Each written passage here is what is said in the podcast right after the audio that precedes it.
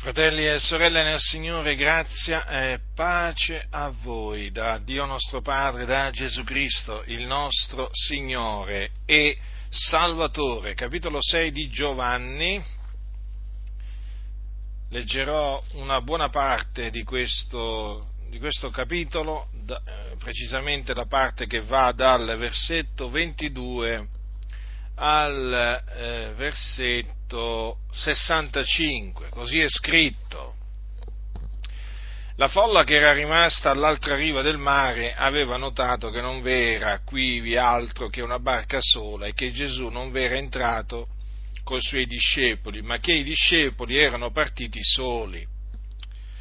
Ora altre barche erano giunte da Tiberiade presso al luogo dove avevano mangiato il pane che il Signore aveva reso grazie, dopo che il Signore aveva reso grazie.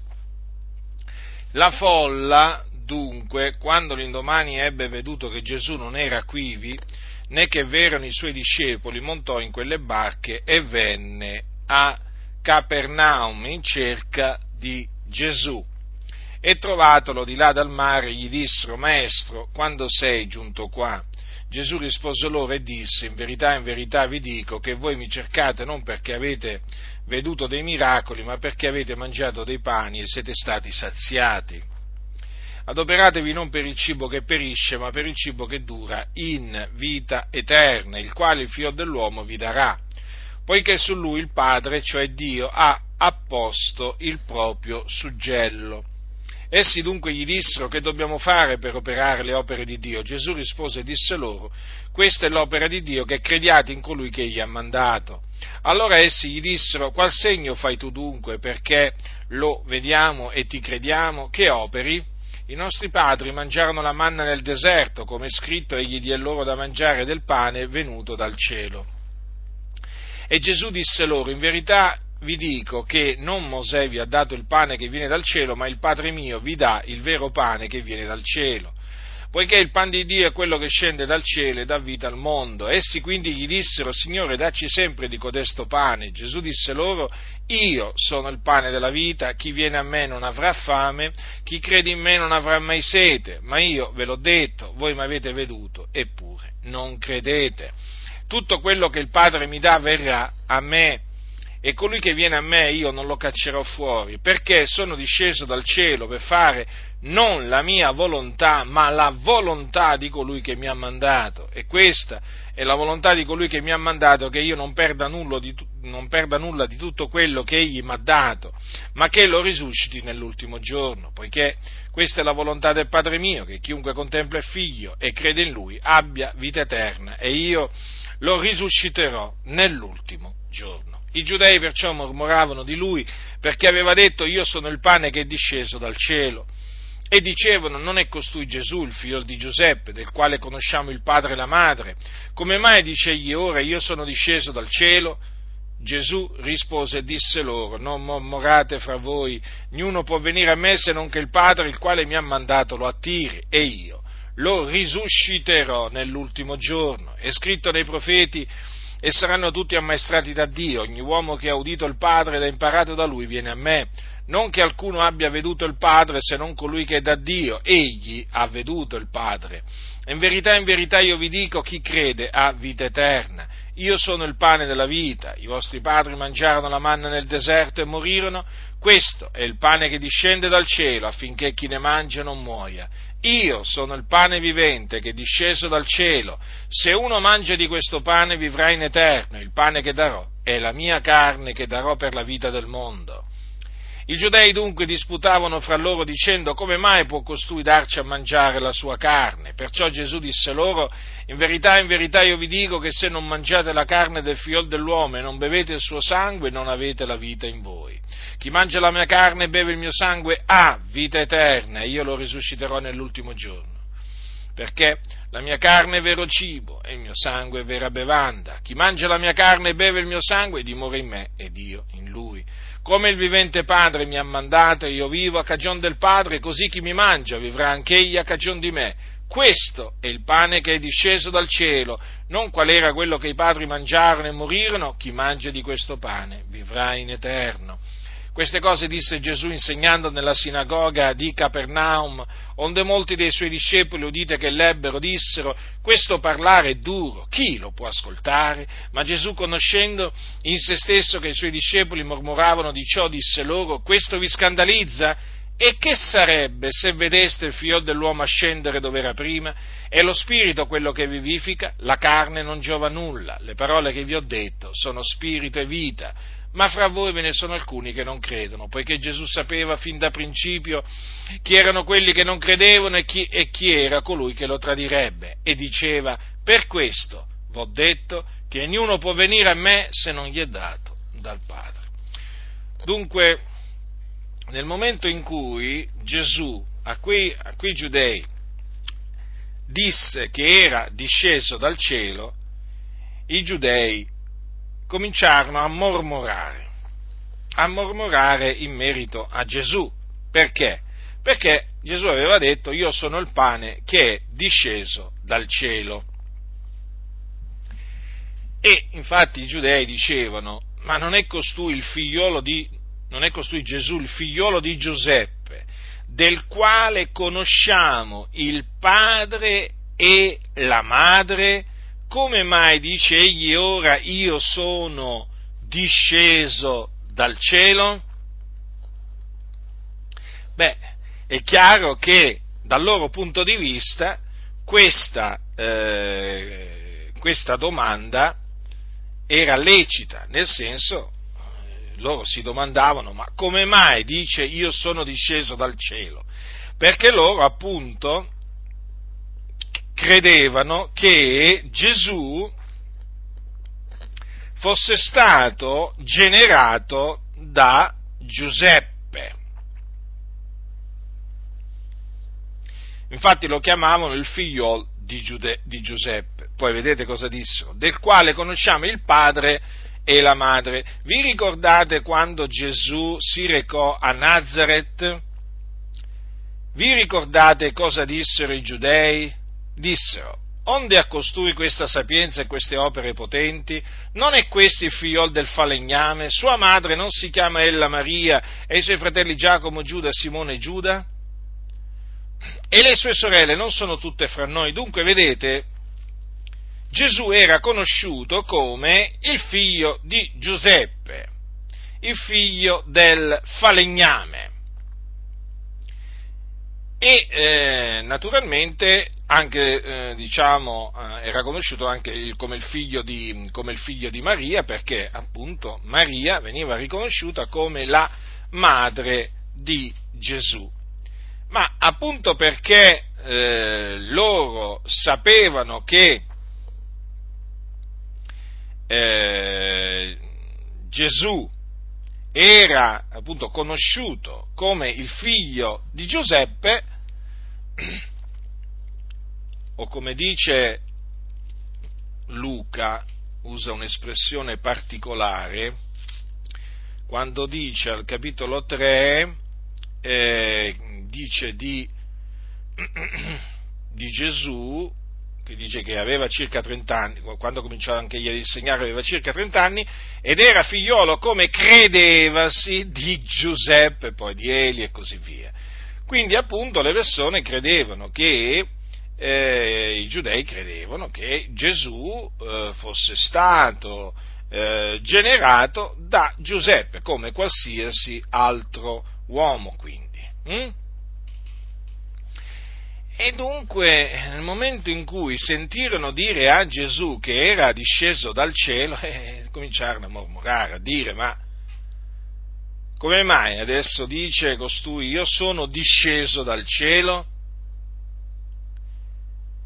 Gesù fu chiaro a tale riguardo, eh? disse chiaramente che era disceso dal cielo.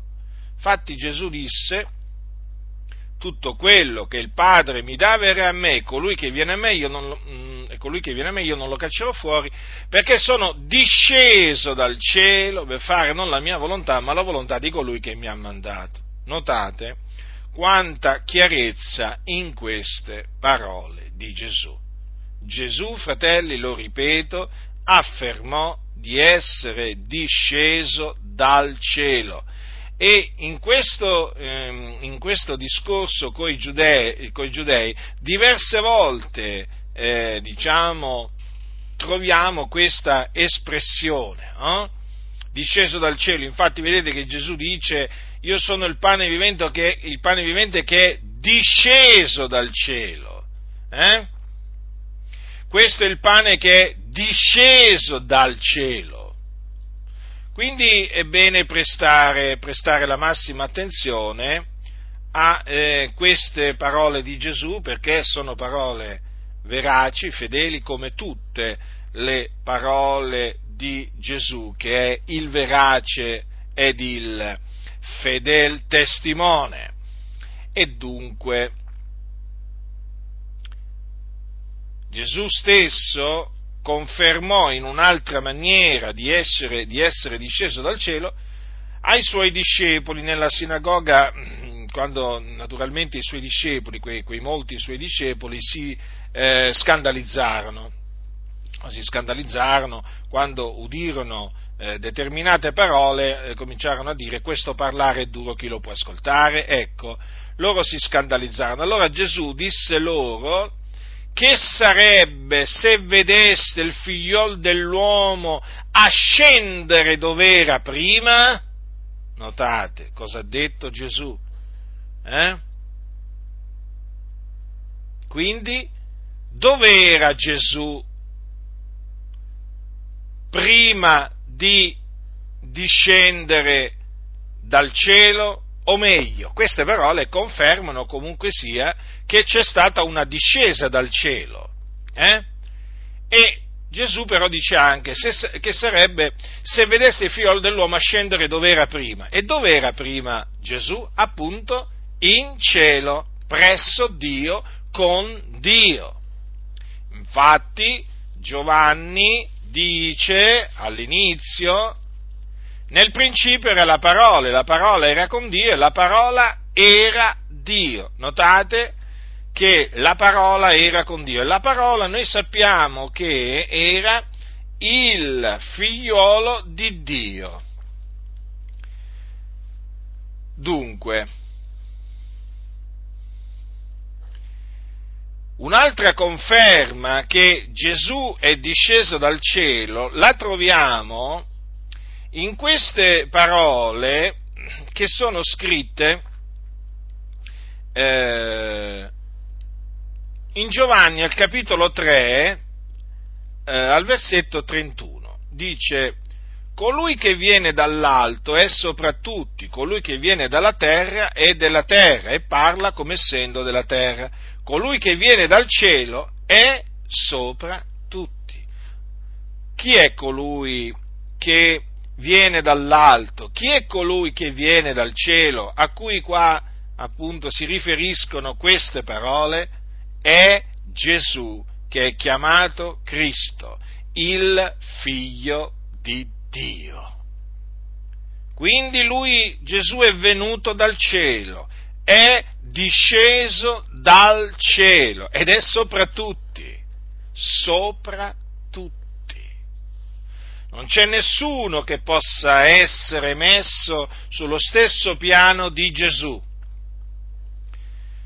Voi sapete che la massoneria mette Gesù sullo stesso livello di Maometto, Buddha, Zoroastro e così via.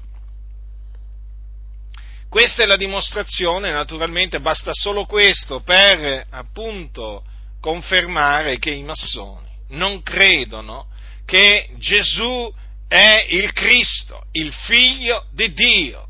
Loro non credono, infatti, che Gesù è, disceso dal cielo, non ci credono. E difatti non credono che Gesù è sopra tutti, non credono che Gesù è il primato in ogni cosa, non credono che Gesù è superiore a Maometto, Buddha e così via, non ci credono non ci credono, metteteli alla prova e vedrete che loro non ci credono. Infatti definiscono Gesù uno dei sentieri che menano a Dio, una delle vie che menano a Dio, una delle porte della salvezza. È la dimostrazione dunque che ci sono molti anche in mezzo naturalmente alle chiese che non credono che Gesù è disceso dal cielo. E sapete perché non ci credono? Perché non credono che Gesù è stato generato dallo Spirito Santo. Già, perché Gesù, il figlio di Dio, per eh, poter scendere dal cielo, doveva essere generato dallo Spirito Santo. Non poteva nascere come tutti gli altri uomini, doveva nascere in una maniera completamente diversa. Ecco perché la discesa dal cielo di Gesù è legata in maniera indissolubile al concepimento virginale di Gesù Cristo e quindi alla nascita di Gesù. Perché infatti la nascita di Gesù Cristo conferma pienamente che Gesù è disceso dal cielo. Luca, capitolo 2, eh, capitolo 1. Leggiamo a partire dal versetto 26. Al sesto mese l'angelo Gabriele fu mandato da Dio in una città di Galilea detta Nazareth ad una vergine fidanzata ad un uomo chiamato Giuseppe, della casa di Davide. E il nome della vergine era Maria. E l'angelo, entrato da lei, disse: Ti saluto, favorita dalla grazia, il Signore è teco. Ed ella fu turbata a questa parola e si domandava che cosa volesse dire un tal saluto. E l'angelo le disse, non temere Maria perché hai trovato grazia presso Dio. Ed ecco tu concepirai nel seno e partorirai un figliolo e gli porrai nome Gesù. Questi sarà grande e sarà chiamato figliolo dell'Altissimo e il Signore Dio gli darà il trono di Davide suo padre ed egli regnerà sulla casa di Giacobbe in eterno il suo regno non avrà mai fine. Maria disse all'angelo, come avverrà questo, poiché non conosco uomo? E l'angelo rispondendo le disse, lo Spirito Santo verrà su di te, la potenza dell'Altissimo ti coprirà dell'ombra sua, perciò ancora il santo che nascerà sarà chiamato figliolo di Dio. Ed ecco, Elisabetta tua parente ha concepito anche lei un figliolo nella sua vecchiaia, questo è il sesto mese per lei che era chiamata sterile, poiché nessuna parola di Dio rimarrà inefficace. Maria disse, ecco, io sono l'ancella del Signore, siami fatto, secondo la tua parola. E l'angelo si partì da lei. Dunque l'angelo Gabriele, mandato da Dio in questa città della Galilea, città chiamata Nazareth, apparve per volontà di Dio, per ordine di Dio, ad una vergine fidanzata ad un uomo chiamato Giuseppe che era della casa di Davide. Mm? Notate che viene per ben due volte sottolineato da eh, Luca che questa giovane, questa giovane era una vergine, eh? una vergine, quindi non aveva eh, conosciuto uomo.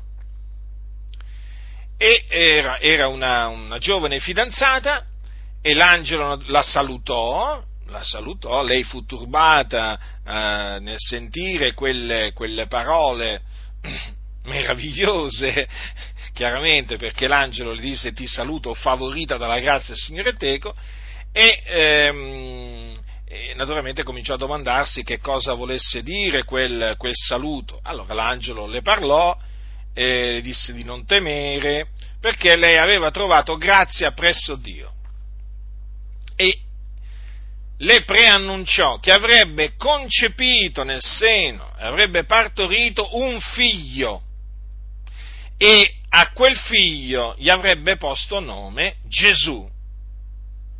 Gesù eh, il nome gli fu dato dall'angelo Gabriele, notate bene, naturalmente per volontà di Dio. E gli disse, sarà, questi sarà grande e sarà chiamato figliuolo dell'Altissimo. Quindi quel bambino che sarebbe nato, a cui sarebbe stato posto nome Gesù, era il figlio dell'Iddio vivente e vero. Come avverrà questo poiché non conosco uomo? Domanda la domanda di Maria. E allora ecco la risposta la risposta dell'angelo Gabriele che è di fondamentale importanza per capire la nascita di Gesù Cristo come è avvenuta. Perché c'è stato naturalmente, Gesù è stato partorito da Maria, eh? ma è stato anche concepito. Eh? In che maniera è stato concepito? Come Maria è rimasta incinta? Allora, Ecco che cosa l'angelo Gabriele preannunziò a Maria. Lo Spirito Santo verrà su di te e la potenza dell'Altissimo ti coprirà dell'ombra sua, perciò ancora il santo che nascerà sarà chiamato figliuolo di Dio. Eh?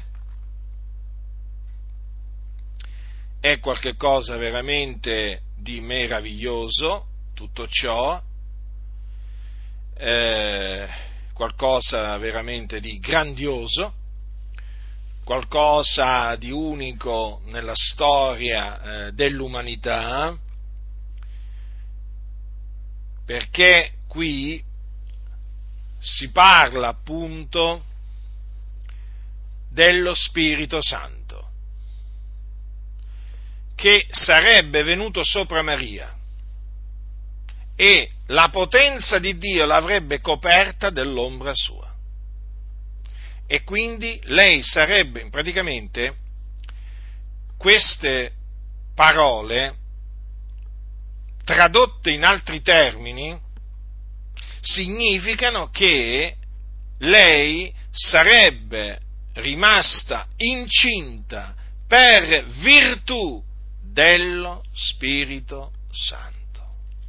E così, infatti, avvenne, perché nessuna parola di Dio rimarrà inefficace. Dio vigila sulla sua parola per mandarla ad effetto. Quante volte il Signore ha preannunziato eventi futuri tramite i suoi angeli, se voi leggete dal, dal libro della Genesi all'Apocalisse vi accorgerete che non poche volte il Signore ha mandato i suoi angeli ad annunziare a preannunziare determinati eventi. Questo è uno di quegli eventi, ma è un evento unico nella storia, storia eh, dell'umanità, perché qui l'angelo Gabriele preannunziò a Maria che praticamente lei sarebbe rimasta incinta per virtù dello Spirito Santo e così avvenne. Infatti, leggiamo in Matteo quanto segue. Ora la nascita di Gesù Cristo avvenne in questo modo. Ora, fratelli, come vi ho detto spesso, ve lo dico anche ora, le parole hanno un significato ed un peso. Eh? Quando leggete la Sacra Scrittura, ricordatevi, non state leggendo un libro qualsiasi, eh? state leggendo la parola di Dio quindi dovete prestare attenzione a quello che sta scritto, ma anche a come sta scritto. Eh? La nascita di Gesù Cristo avvenne in questo modo. Ora, se avvenne in questo modo, vuol dire che non avvenne in un altro modo, giusto? Quindi state molto attenti a quelli che vi vengono ad annunziare una nascita di Gesù avvenuta in un altro modo, perché sapete quanti ce ne sono nel mondo che annu- non è che nel mondo di menzogne sapete ce ne sono moltissime. E sapete, non è che eh, non è che tutti annunziano o parlano della nascita di Gesù Cristo secondo come ne parla la scrittura, no, ci sono molti che si sono inventati delle cose eh, che appunto sono delle menzogne e quindi dovete stare molto attenti. Confrontate sempre tutto quello che ascoltate, non importa se qualcuno vi sta parlando della nascita di Gesù, del, del ministero di Gesù, se qualcuno vi sta parlando della morte di Gesù, della sua risurrezione, state molto attenti alle parole che usano e al significato che danno a quelle parole. Perché vi dico questo? Perché spesso, eh, perché ci sono molti che usano le stesse parole che usiamo noi, ma gli danno un significato completamente diverso.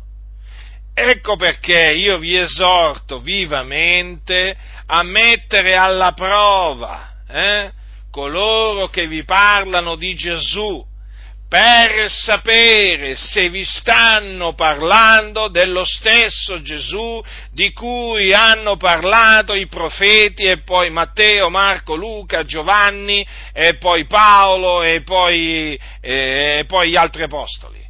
Perché, fratelli, ve lo ripeto, ci sono molti che si sono infiltrati nelle denominazioni evangeliche che annunziano un altro Gesù. Non solo annunziano un altro Dio, ma anche un altro Gesù, ma usano stessa, lo stesso nome, Gesù.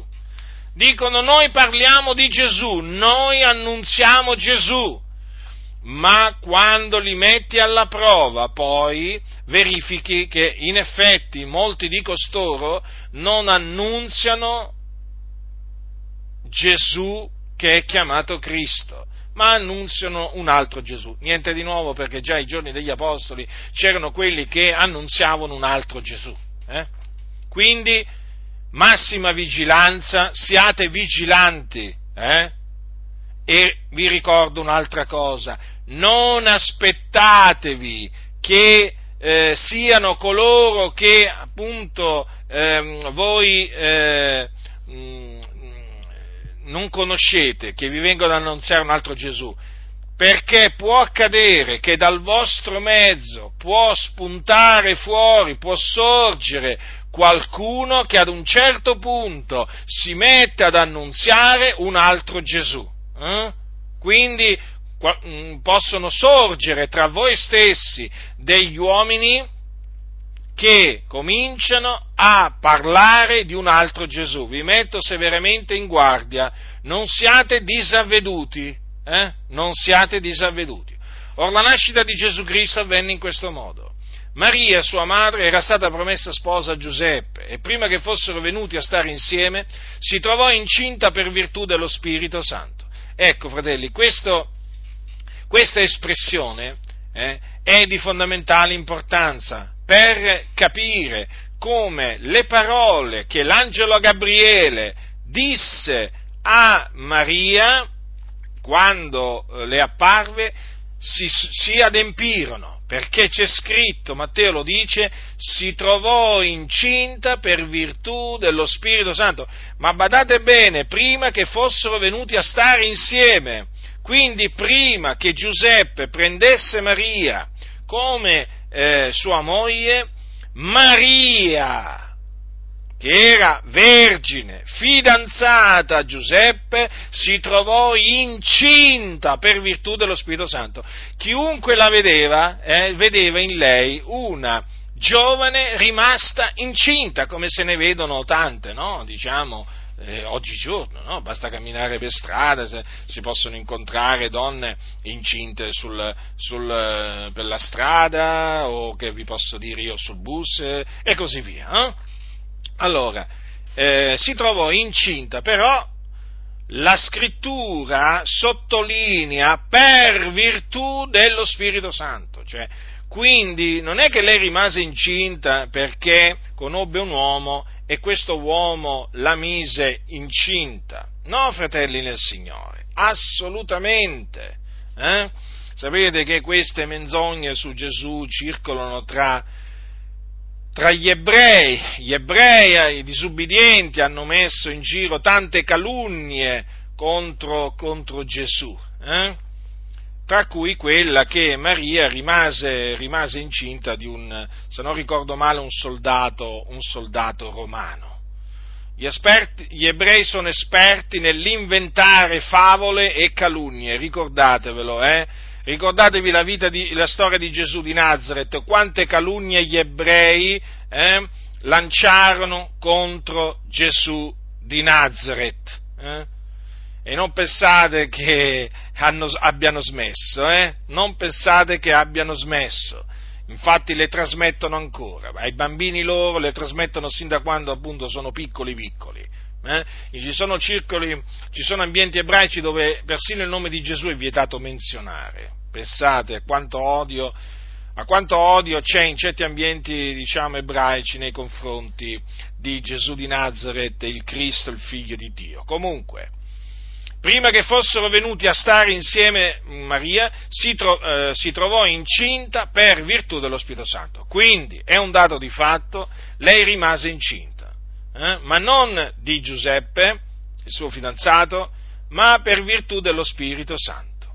Lo Spirito Santo operò, operò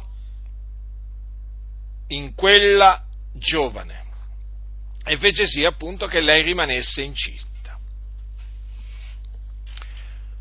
Ora, Giuseppe, suo marito, essendo uomo giusto e non volendo esporla d'infamia, si propose di lasciarla occultamente, no? quindi di nascosto pensò di lasciarla. Ma mentre aveva queste cose nell'animo, ecco che un angelo del Signore gli apparve in sogno dicendo Giuseppe, figlio di Davide, non temere di prendere teco Maria, tua moglie, perché ciò che in lei è generato è dallo Spirito Santo.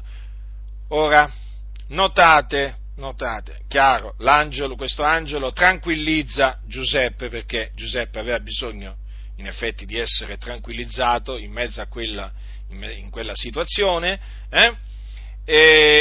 perché lo tranquillizzò dicendogli appunto praticamente eh, la ragione per cui Maria era incinta. Perché ciò che in lei è generato è dallo Spirito Santo. Quindi Maria non era stata con un altro uomo, eh? No, non era stato con un uomo, come chiaramente Giuseppe evidente avrà eh, sospettato, eh, perché che ne sapeva Giuseppe? ma appunto vedete in un sogno, quindi Dio parla per via di sogni, eh, che, che ne dicono i bugiardi, Dio, il nostro Dio parla, parlava e parla ancora oggi per via di sogni come anche per via di visioni. Quindi, in un sogno, eh, questo angelo tranquillizzò Giuseppe e gli disse di non temere di prendere con sé Maria, eh, sua moglie, perché ciò che in lei è generato è dallo Spirito Santo. Sono delle parole, fratelli, queste che le dovete marcare, ricordare, ma veramente queste parole eh, le dovete, le dovete scolpire sul vostro, sul vostro cuore, perché sono fondamentali, sapete? Quindi quel bambino che nel seno di Maria era in via di formazione,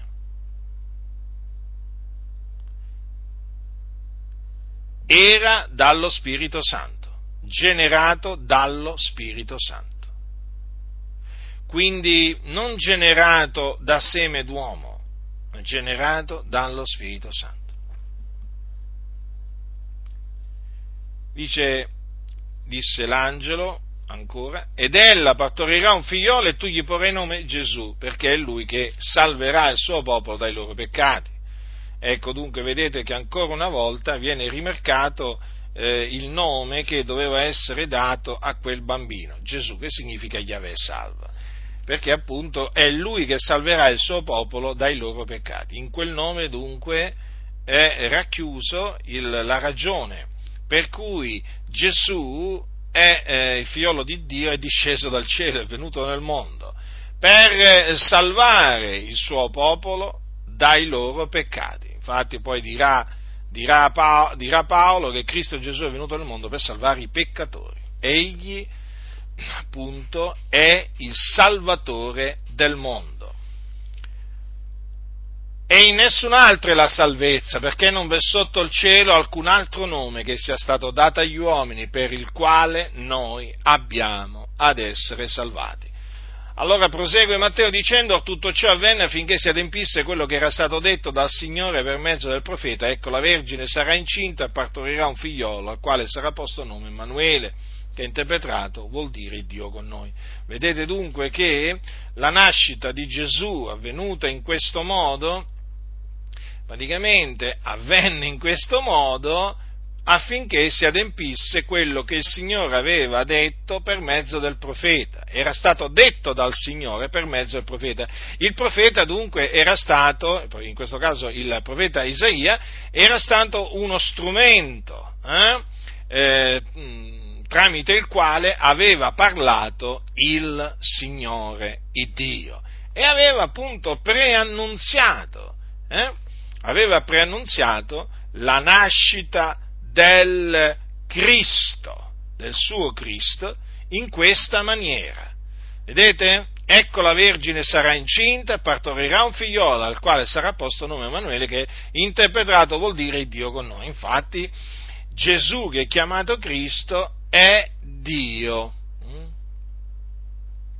Perché nel principio era la parola, la parola era con Dio e la parola era Dio. Dunque, partorirà un figliuolo. Vi ricordate che cosa disse il Signore sempre tramite Isaia e sempre naturalmente in merito al Cristo, il figlio di Dio, disse queste parole. Dice, un fanciullo ci è nato, un figliolo ci è stato dato. Dunque, quel fanciullo che nacque a Betlemme, vi ricordo, questo naturalmente sempre affinché si adempisse quello che era stato detto da un altro profeta in questa circostanza, dal profeta Michea, e tu Betlemme, terra di Giuda, non sei punto la minima fra le città principali di Giuda, perché da te uscirà un principe che pascerà il mio popolo Israele, quel fanciullo che nacque a Betlemme nella pienezza dei tempi, era il figliuolo di Dio, Infatti dice un figliolo ci è stato dato, un figliolo ci è stato dato, ma da chi ci è stato dato questo figliolo? Da Dio. Eh? Infatti cosa dice la scrittura? Dio ha tanto amato il mondo che ha dato il suo unigenito figliuolo.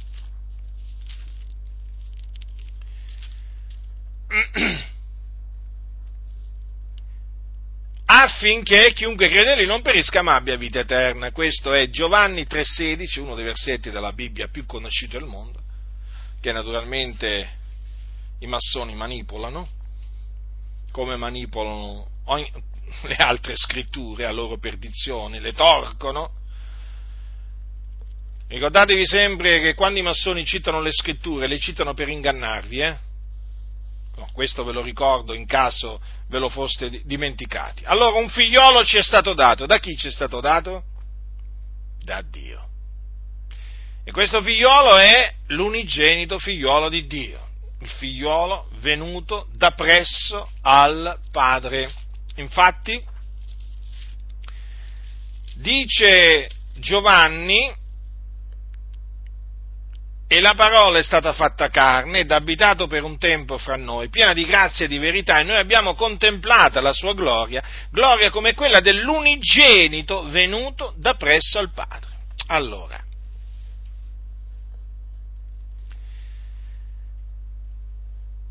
queste parole naturalmente vanno a inquadrarsi perfettamente in tutto il eh, in tutto l'insegnamento che vi sto naturalmente trasmettendo.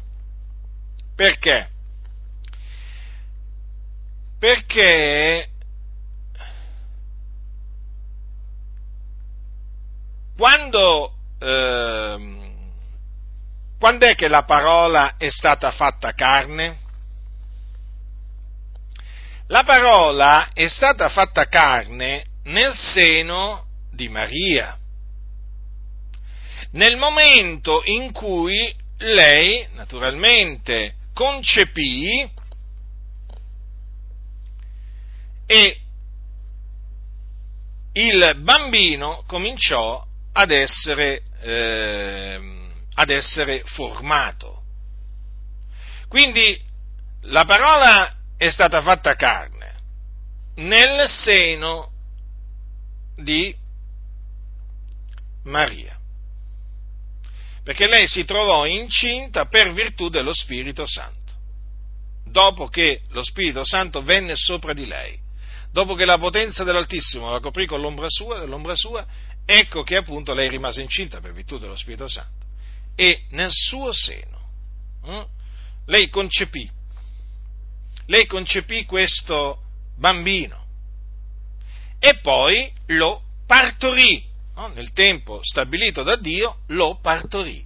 Ora, quel bambino, quel fanciullo a cui fu posto nome Gesù, era la parola fatta carne. Quindi era Dio. Perché dice, nel principio era la parola, la parola era con Dio, la parola era Dio. Quindi la divinità di Gesù Cristo è attestata in maniera inequivocabile da queste parole. La parola è stata fatta carne. Perché non è che la parola, una volta che, che, fu fatta carne, smise di essere Dio. No, fratelli nel Signore, continuò ad essere Dio. E di fatti Gesù cosa diceva ai giudei? Cosa disse ai giudei? Prima che Abramo fosse nato, io sono. Cosa disse ai giudei? Io e il Padre siamo uno. Gesù dichiarò di essere Dio. Quindi prestate la massima attenzione perché Gesù di Nazareth, di Nazareth perché fu allevato a Nazareth, ma lui, vi ricordo, nacque a Betlemme, era l'unigenito venuto da presso al Padre, nonché la parola fatta carne, che fu fatta carne. E quindi egli era Dio, senza alcun dubbio. Gesù era Dio e naturalmente è ancora Dio e sarà sempre Dio. Ecco perché dice lo scrittore agli ebrei quanto segue. E quando di nuovo introduce il primogenito nel mondo, dice tutti gli angeli di Dio l'adorino. Perché Dio ha dato questo ordine, tutti gli angeli di Dio l'adorino? Perché il suo figliuolo è Dio. il suo figliolo che egli ha mandato nel mondo.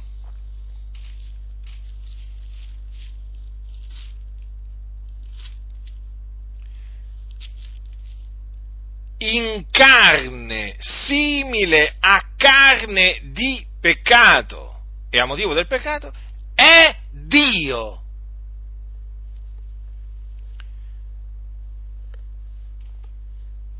Dunque, la nascita di Gesù Cristo è indispensabile accettarla così come scritta per poter proclamare che Gesù è Dio. In altre parole, chi nega che Gesù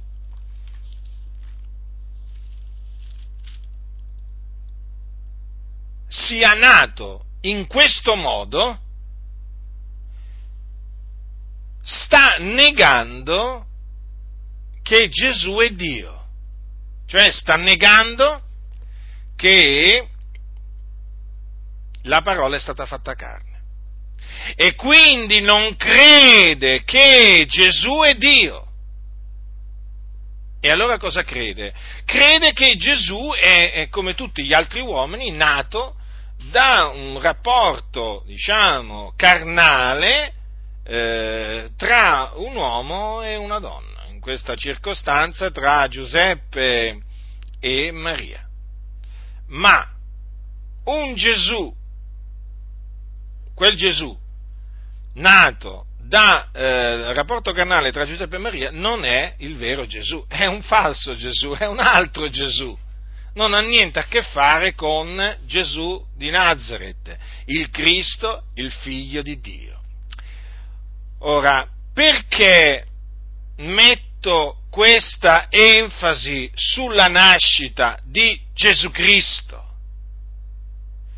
Perché chi rigetta la nascita di Gesù Cristo, cioè chi nega che la nascita di Gesù Cristo è avvenuta in questo modo, come appunto ce, eh, ce l'hanno presentata Luca e eh, Matteo, nega che Gesù è il Cristo, il figlio di Dio, e dunque nega che Gesù è il Salvatore del mondo. Guardate, fratelli nel Signore, eh, una volta fu fatta una domanda a un famoso predicatore. Questo famoso predicatore era Billy Graham. E eh, gli fecero una domanda sul, sulla nascita di Gesù Cristo. Sulla nascita virginale di Gesù è chiamata così. E lui nella risposta disse sostanzialmente questo. Non sto citando eh, col virgolettato, eh, però mi ricordo la sostanza. Disse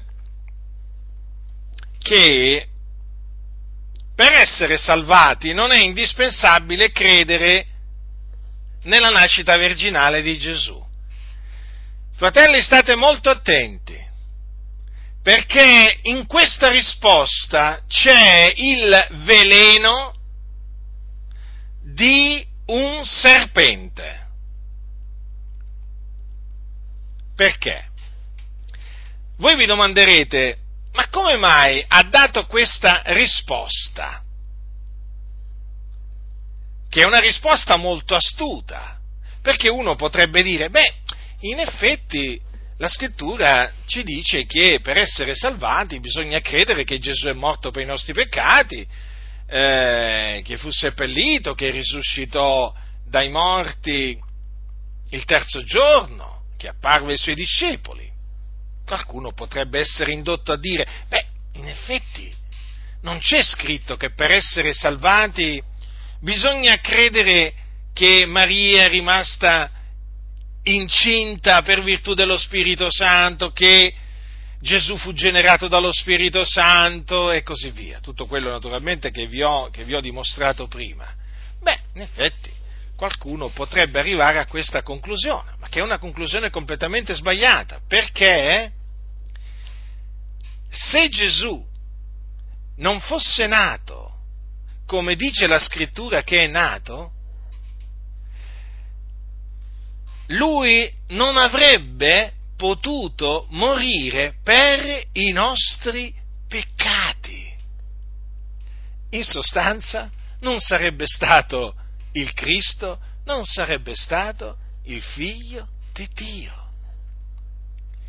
Non avrebbe giammai potuto morire per i nostri peccati, non avrebbe potuto caricarsi dei nostri peccati.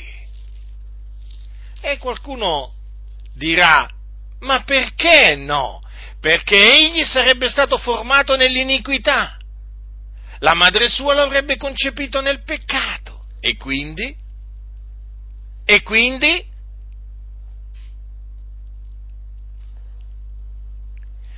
Un uomo col peccato non poteva morire per i nostri peccati solamente un uomo senza il peccato poteva morire per i nostri peccati. Ecco perché il Dio aveva innanzi determinato di far nascere il suo figliolo in questa maniera. Maria rimase incinta. Eh? Mi piacciono queste parole, sono meravigliose queste parole, le voglio proclamare con ogni franchezza. Si trovò incinta per virtù dello Spirito Santo. Dunque, fratelli, senza la nascita virginale di Gesù, senza il concepimento virginale di Gesù, non ci sarebbe potuto eh, essere alcuna propiziazione per i nostri peccati. Vi rendete conto?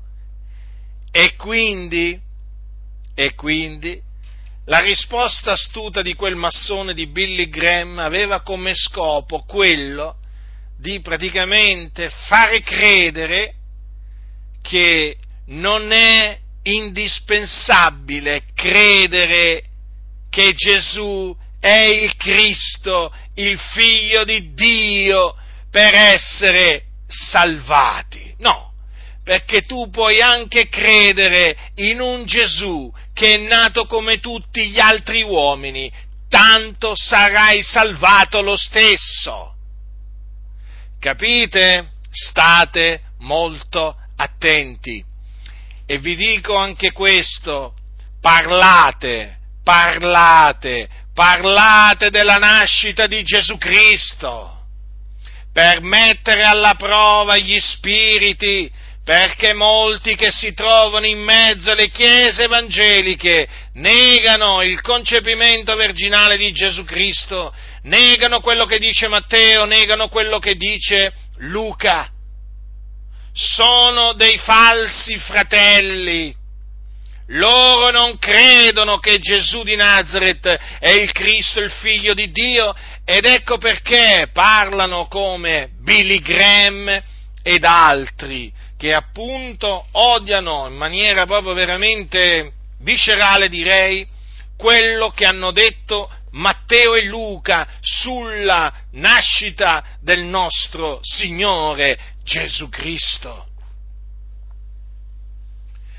Ecco perché mi soffermo sulla nascita di Gesù Cristo. Ecco perché torno e tornerò Dio volendo eh, sulla nascita di Gesù Cristo, perché voglio che abbiate ben presente davanti a voi la nascita di Gesù Cristo, affinché comprendiate perché Gesù di Nazareth è il Cristo, il figlio di Dio, Dio benedetto in eterno. Se non comprendete la nascita di Gesù Cristo, non potete capire perché Gesù è il Cristo, il figlio di Dio, non potete capire l'opera di espiazione compiuta da Gesù Cristo, non potete capire la salvezza che Gesù Cristo è venuto a portare nel mondo, non potete capire niente e non potete essere salvati. Chi non crede che la nascita di Gesù Cristo è avvenuta in questo modo, io vi posso assicurare che non è salvato. Chi non crede che Gesù è stato generato dallo Spirito Santo non è salvato vi può dire tutto quello che vuole, ma non è salvato, perché lui non ha creduto che Gesù è il Cristo. Quando vedete, cre- quando uno crede che Gesù è il Cristo, eh, nasce da Dio, diventa un figliuolo di Dio. Ma quando noi affermiamo che Gesù è il Cristo, vogliamo dire che in Lui, in Gesù, si sono adempiute le scritture concernenti il Cristo. E tra le scritture concernenti il Cristo, io voglio ricordarvi eh, che ci sono anche queste. Anche questa di scrittura c'è. Ecco, la Vergine sarà incinta e partorirà un figliolo al quale sarà posto nome Emanuele. Anche queste parole fanno parte delle parole che Dio pronunziò a Bantico per mezzo dei suoi profeti, parole che concernevano il Cristo, il figlio di Dio che doveva venire nel mondo. Quindi chi non crede chi non crede che la Vergine rimase incinta per virtù dello Spirito Santo e partorì un figliuolo al quale fu posto nome Gesù, che era il figlio di Dio, non crede che la parola che era con Dio ed era Dio, da ogni eternità, poi nella pienezza dei tempi è stata fatta carne, quindi non crede in Gesù che è chiamato Cristo, crede in un altro Gesù. E siccome che crede in un altro Gesù non può essere salvato, perché il Salvatore del mondo non è un qualsiasi Gesù, il Salvatore del mondo è Gesù di Nazareth, il Cristo di Dio, il Figlio di Dio. Quindi nessuno vi inganni con parole seducenti, e lo ribadisco, parlate, parlate, parlate della nascita di Gesù Cristo. Parlatene, fratelli nel Signore. Avete notato che se ne sente parlare poco? Troppo poco, troppo poco. Come mai? Perché molti non ci credono nella nascita di Gesù Cristo. Ecco perché non sentite predicare l'Evangelo, la buona novella che Gesù è il Cristo, perché molti di quelli che sono dietro i pulpiti non credono che la Vergine rimase incinta per virtù dello Spirito Santo e partorì il figlio dell'Iddio Altissimo, non ci credono, la ritengono una leggenda creata d'arte dai suoi discepoli per presentare Gesù, eh, per, eh, com, diciamo come Dio, insomma, per fare Gesù grande, avete capito? Quindi gli, ebrei, i, i discepoli avrebbero usato l'astuzia, eh, avrebbero ingannato poi le persone, eh, eh, diciamo, inventandosi appunto il concepimento virginale di Gesù Cristo. Questi sono dei bugiardi, questi sono degli anticristi. Notateli, ammoniteli, riprendeteli severamente e cacciateli via dalle assemblee dei santi. Questi non devono stare in mezzo alla Chiesa, perché questi so, non sono dei nostri, sono degli anticristi. Guardate, fratelli nel Signore, nelle chiese protestanti evangeliche ed anche pentecostali sta avanzando, eh, sta crescendo il numero di quelli che non credono che la Vergine rimase incinta per virtù dello Spirito Santo. Non ci credono. Guardate, fratelli nel Signore, il numero è spaventosamente alto. Eh? Prima, prima, riguardava solamente le chiese protestanti, presbiteriane, riformate, valdesi, metodiste ehm, e, e, così via, ed altre altre chiese, ma adesso questa incredulità si è trasferita anche nelle chiese pentecostali. Quindi vi metto severamente in guardia da chiunque nega la nascita di Gesù Cristo, cioè che nega che la nascita di Gesù Cristo avvenne nel modo in cui viene raccontata da Luca e da Matteo. State attenti che questi qua vi diranno, ma certo che Gesù è nato, ma certo che Gesù è esistito. Sì, ma non credono che appunto, non, credono a quello che dice Matteo, a quello che dicono Matteo e Luca. Quindi non credono che Gesù è il Cristo. Vi stavo dicendo perché non annunziano che Gesù è il Cristo, il figlio di Dio. Perché? Perché dovrebbero anche spiegare come è nato Gesù poi. Hm? Per poter espiare i nostri peccati, per morire per i nostri peccati, Gesù doveva, il figlio di Dio, doveva venire in questo mondo appunto eh, puro, eh? cioè non poteva venire contaminato dal peccato, non poteva essere formato nel, nel peccato, concepito nell'iniquità, no, non poteva, eh? perché doveva caricarsi i nostri peccati e allora sol, poteva venire in questo mondo solo eh, nascendo da una vergine. Capite? Ecco perché è di fondamentale importanza che voi studiate attentamente, scrupolosamente la nascita di Gesù Cristo. Perché, fratelli nel Signore, se si, se si nega che la Vergine rimase incinta per virtù dello Spirito Santo, cioè che Maria rimase incinta per virtù dello Spirito Santo, fratelli, si nega l'Evangelo. Ve lo dico con ogni franchezza, eh? Ve lo dico con ogni franchezza. Cioè non sottovalutate, non sottovalutate i primi capitoli, o meglio, il primo capitolo di Matteo, vabbè anche il secondo, eh? e come anche i primi capitoli di Luca. Sono fondamentali, fratelli nel Signore, sono fondamentali per capire l'opera di espiazione compiuta da Gesù Cristo, per capire la morte di Gesù Cristo sulla croce che avvenne per i nostri peccati. Come anche naturalmente poi la sua risurrezione perché Gesù è risuscitato a cagione della nostra giustificazione. Ma naturalmente la nascita di Gesù è di fondamentale importanza, fratelli. Ecco la risposta astuta dei massoni. Eh? Ma mica indispensabile credere che eh, Maria rimase incinta eh, per virtù dello Spirito Santo. Come non è indispensabile? È come dire, non è indispensabile credere che Gesù è il Cristo, il figlio di Dio, per essere salvati. La stessa cosa. E infatti Billy Graham, quello scellerato di Billy Graham, massone del 33 grado, eh, del rito scozzese antico ed accettato, insegnava proprio questa eresia, che si può essere salvati senza credere in Gesù Cristo. Ma lui diceva proprio apertamente che in cielo vanno tanti musulmani, tanti buddisti, gente di ogni religione praticamente, cioè lui diceva che in cielo vanno tanti increduli praticamente, ma vi risulta che in cielo ci vanno degli increduli? A me non risulta, a me la, a me la scrittura dice, perché lo dice Gesù, che chi non avrà creduto sarà condannato, non è che dice che chi non avrà creduto sarà salvato lo stesso. Ascoltate, chi non avrà creduto che Gesù è il Cristo, il figlio di Dio, sarà condannato, eh?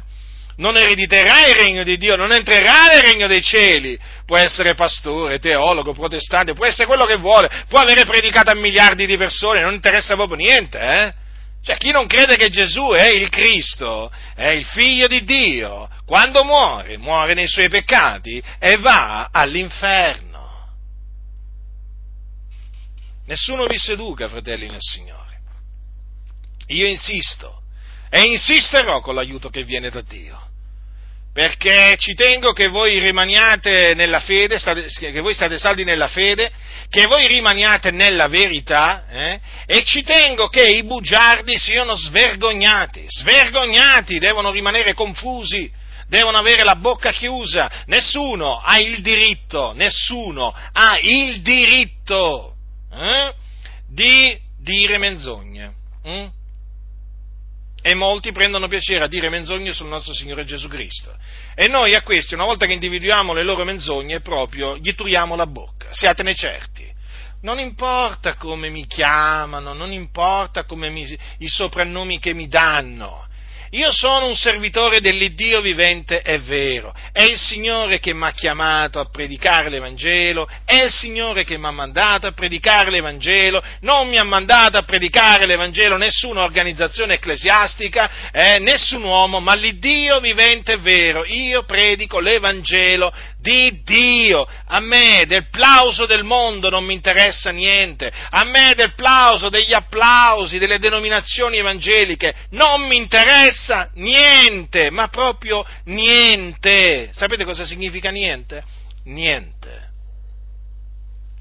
e quindi si arrabbino pure, sbraitino pure, mi offendano pure, mi calunnino pure, non mi interessa niente. Io predico l'Evangelo di Dio, io predico la buona novella che Gesù è il Cristo, il figlio di Dio che è morto sulla croce per i nostri peccati, secondo le scritture, che fu seppellito, che risuscitò dai morti morti il terzo giorno, secondo le scritture che apparve ai suoi discepoli. Questa è la buona novella che è potenza di Dio per la salvezza di ognuno, che crede, perché è la buona novella che concerne Gesù Cristo, il figlio di Dio. Non esiste un'altra buona novella mediante la quale si può essere salvati. Non esiste un altro Gesù mediante il quale si può essere salvati. No, fratelli nel Signore, questa è la buona novella. Questo è il Gesù che è stato costituito dal Signore, come disse il nostro fratello, come disse il nostro fratello, il nostro fratello Pietro, dice eh, che è stato fatto è Signore Cristo. Ecco, questo è il Gesù, che è stato fatto è Signore Cristo. Sì, è Lui e non ce n'è un altro. Badate bene a voi stessi, fratelli del Signore, badate bene a voi stessi. Eh? Ritenete fermamente quello che la scrittura dice, tutto quello che la scrittura dice, anche in merito alla nascita di Gesù Cristo. Studiateveli i primi capitoli di Matteo e Luca, studiateveli, ehm, eh, cibatevi di essi, cibatevi divorateli, deponeteli nel vostro cuore, che stiano sempre davanti ai vostri occhi le parole di Matteo e di Luca perché queste parole concernono non un uomo qualsiasi, eh, ma colui che diede la vita per noi, il santo, il giusto, colui che si caricò eh, dei nostri peccati, per espiarli sul legno della croce. Eh? Parliamo di lui, di colui che è disceso dal cielo, non di, non di, qualcuno che veniva dalla terra, no, ma di qualcuno che veniva dall'alto, venne dall'alto, venne dal cielo. Avete capito dunque chi è il Cristo, il figlio di Dio? Mm? Avete capito? È la parola che era con Dio ed era Dio che nella pienezza dei tempi è stata fatta carne carne naturalmente simile a carne di peccato perché naturalmente ovvio, no? chi lo vedeva eh, vedeva che il corpo di Gesù era fatto di carne, ma non era una carne contaminata dal peccato. Capite? Perché? Perché Maria si trovò incinta per virtù dello Spirito Santo e poi perché Gesù fu tentato in ogni cosa come noi, però senza peccare. E quindi Gesù non è che na, non, non, nacque, eh, cioè nacque eh, senza, allora Gesù nacque senza peccato e visse senza peccato e morì con i nostri peccati nel suo corpo. Capite, fratelli, di chi stiamo parlando? Eh? Capite di chi stiamo parlando? Ma c'è qualcuno che può essere messo sullo stesso livello di Gesù? Eh? Dopo che hai sentito questa predicazione puoi dire che Maometto mm, mm, può essere messo sullo stesso livello di Gesù, Buddha, Zoroastro e chi, chi, e chi altro ancora? No, fratelli nel Signore, nessuno, perché Gesù è la parola che è stata fatta carne. Gesù è colui che è disceso dal cielo, il figliuolo di Dio, che è disceso dal cielo per fare la volontà dell'Iddio e Padre suo. Eh? Vi ricordate Gesù nel Getsemani cosa disse? Cosa disse al Padre? Eh? Che parole che Gesù disse eh? nel, nel Getsemani in quei momenti in quei momenti eh, di soverchia, soverchia, di, eh, soverchia tristezza, eh, dice non quello che io voglio, ma quello che tu vuoi, quindi non la mia volontà, ma la tua volontà. Capite? Perché Gesù, appunto, è disceso dal cielo, il figlio di Dio, discese dal cielo per fare non la sua volontà, ma la volontà di Dio. Eh? A Gesù fu ordinato di deporre la sua vita, ordinato dal Padre di deporre la sua vita per noi. Nessuno me la toglie, disse Gesù, o meglio ancora prima, per questo mi ama il Padre perché io depongo la mia vita per ripigliarla poi, nessuno me la toglie ma la depongo da me. Io ho potestà di deporla ho potestà di ripigliarla, quest'ordine ho ricevuto dal Padre mio, vedete? Eh? Gesù è disceso dal cielo per eseguire quell'ordine che ci ha portato la salvezza, fratelli.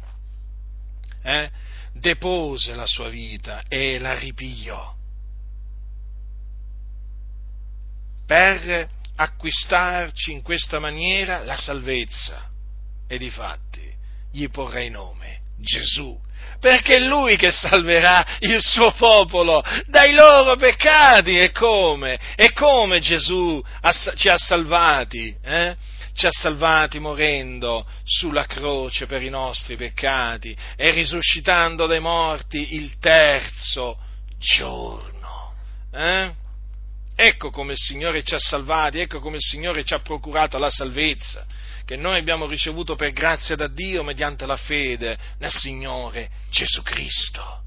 Ma egli appunto eseguì questo ordine che aveva ricevuto dal Padre suo, eh? essendo nato in quella maniera, come, app- come appunto vi ho, eh, vi ho spiegato. Eh? Quindi quando leggete Cristo è morto per i nostri peccati, ricordatevi, eh? ricordatevi della sua nascita, in che modo avvenne, eh? perché, vi ripeto, Gesù è il figlio di Dio disceso dal cielo, lui era in cielo, eh? era in cielo prima di essere concepito nel seno di Maria. Era in cielo. Capite, fratelli nel Signore? Eh, lo so, eh, chiaramente noi non possiamo comprendere appieno tutto questo perché a un certo punto ci dobbiamo fermare, perché sono cose troppo alte per noi, troppo profonde, però ci crediamo, ci crediamo che la nascita di Gesù Cristo avvenne in questo modo. Io ci credo fermamente. Guardate, fratelli, i primi capitoli di Matteo, i primi capitoli di, di Luca sono tra i miei preferiti. Ma sì che lo avete capito, ma sì che lo avete capito, da tempo che lo avete capito, perché veramente sono la base, sono la base per capire la venuta di Gesù nel mondo, per, per capire la, la, sua opera, l'opera che ha compiuto Gesù. Se non, se non eh, si comprende come Gesù è nato, come si può comprendere perché Gesù è morto? Capite? Quindi ritenete fermamente quello che dice la Sacra Scrittura anche in merito alla nascita del nostro Signore Gesù Cristo. Ricordatevi queste parole, avvenne in questo modo, in questo modo, eh sì, perché Gesù era il Cristo, il figlio di Dio che doveva venire nel mondo. E dove era prima di venire nel mondo? Era in cielo, presso Dio con Dio. E poi nella pienezza dei tempi, vedete, è disceso dal cielo. Il nostro Signore Salvatore quindi è l'unigenito venuto da presso al Padre è quindi il figlio di Dio che è disceso dal cielo. La grazia del Signore nostro Gesù Cristo sia con tutti coloro che lo amano con purità incorrotta.